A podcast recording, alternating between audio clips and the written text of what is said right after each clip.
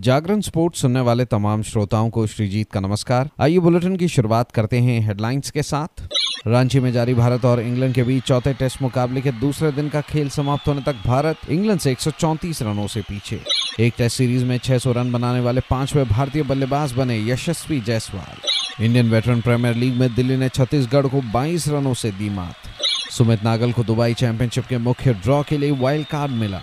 चीन की पुरुष फुटबॉल टीम के मुख्य कोच नियुक्त हुए ब्रैंको इवेनाकोविच अब खबरें विस्तार से। भारत और इंग्लैंड के बीच रांची के जे इंटरनेशनल स्टेडियम कॉम्प्लेक्स में चौथा टेस्ट मुकाबला खेला जा रहा है, जहाँ दूसरे दिन का खेल समाप्त होने तक भारत ने अपनी पहली पारी में सात विकेट के नुकसान पर 219 रन बना लिए थे। भारत के लिए ध्रुव जुरल 30 रन बनाकर तो वहीं कुलदीप यादव 17 रन बनाकर क्रीज पर मौजूद थे। इससे पहले यशस्वी जायसवाल तिहत्तर रन बनाकर तो वहीं शुभन गिल अड़तीस रन बनाकर आउट हुए। उधर इंग्लैंड के लिए शोएब बशीर ने चार सफलताएँ हासिल की। इससे पहले इंग्लैंड अपनी पहली पारी में तीन सौ तिरपन रन पर ऑल आउट हुई, जहाँ जो रूट ने सर्वाधिक, नाबाद 122 रन बनाए तो वहीं रॉबिन्सन अट्ठावन रन बनाकर आउट हुए। उधर भारत के लिए रविंद्र जडेजा ने चार सफलताएँ हासिल की। अब कुल मिलाकर भारत इंग्लैंड से एक रनों से पीछे है, जबकि उनके तीन विकेट अब भी सुरक्षित हैं।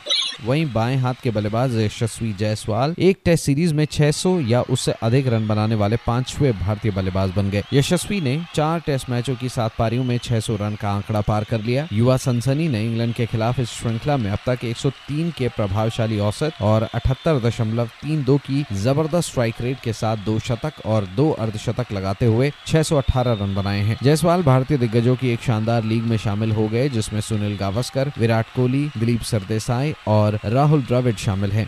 उधर इंडियन वेटरन प्रीमियर लीग 2024 का दूसरा मैच 24 फरवरी को खेला गया। दूसरे मैच में रेड कार्पेट दिल्ली ने छत्तीसगढ़ वॉरियर्स को 22 रनों से हराया। ये मुकाबला ग्रेटर नोएडा के शहीद विजय सिंह पाठिक स्पोर्ट्स कॉम्प्लेक्स में खेला गया। इस मैच में रिचर्ड लेवी ने शानदार शतक लगाया और दिल्ली की जीत में अहम भूमिका निभाई। रेड कार्पेट दिल्ली ने इस मैच में पहले खेलते हुए बीस ओवर में दो सौ पचपन रनों का विशाल स्कोर खड़ा किया। रिचर्ड लेवी ने शानदार शतक लगाया और अंत में थिसारा परेरा ने आतिशी पारी खेली। उसके बाद छत्तीसगढ़ के लिए नमन ओझा और सौरभ तिवारी ने शानदार बल्लेबाजी की और टीम का स्कोर 233 तक पहुँचा दिया, लेकिन वह टीम को जीत नहीं दिला सके। छत्तीसगढ़ वॉरियर्स की टीम 20 ओवर में 233 रन बनाकर ऑल आउट हो गई। आगे बढ़ते हैं, भारतीय टेनिस स्टार सुमित नागल को एटीपी 500 टूर्नामेंट दुबई चैंपियनशिप के मुख्य ड्रॉ के लिए वाइल्ड कार्ड मिला है। टूर्नामेंट के क्वालिफायर शनिवार को शुरू हो गए और मुख्य ड्रॉ के मैच सोमवार से आरंभ होंगे। नागल का सामना पहले दौर में इटली के लॉरेंजो सोनेगो से होगा, जिनकी मौजूदा विश्व रैंकिंग उनचास है। छब्बीस साल के भारतीय का ये साल शानदार रहा है। उन्होंने पिछले महीने ऑस्ट्रेलियाई ओपन के मुख्य ड्रॉ के लिए क्वालिफाई किया था, जिसमें वह कजाकिस्तान के अलेक्जेंडर बुबलिक को हराकर दूसरे दौर में पहुँचे थे। इस महीने नागल ने करियर की सर्वश्रेष्ठ अट्ठानवे रैंकिंग हासिल की थी, लेकिन पिछले हफ़्ते ATP challenger tournament Chennai open जीतने के बावजूद एक स्थान पर खिसक गए थे।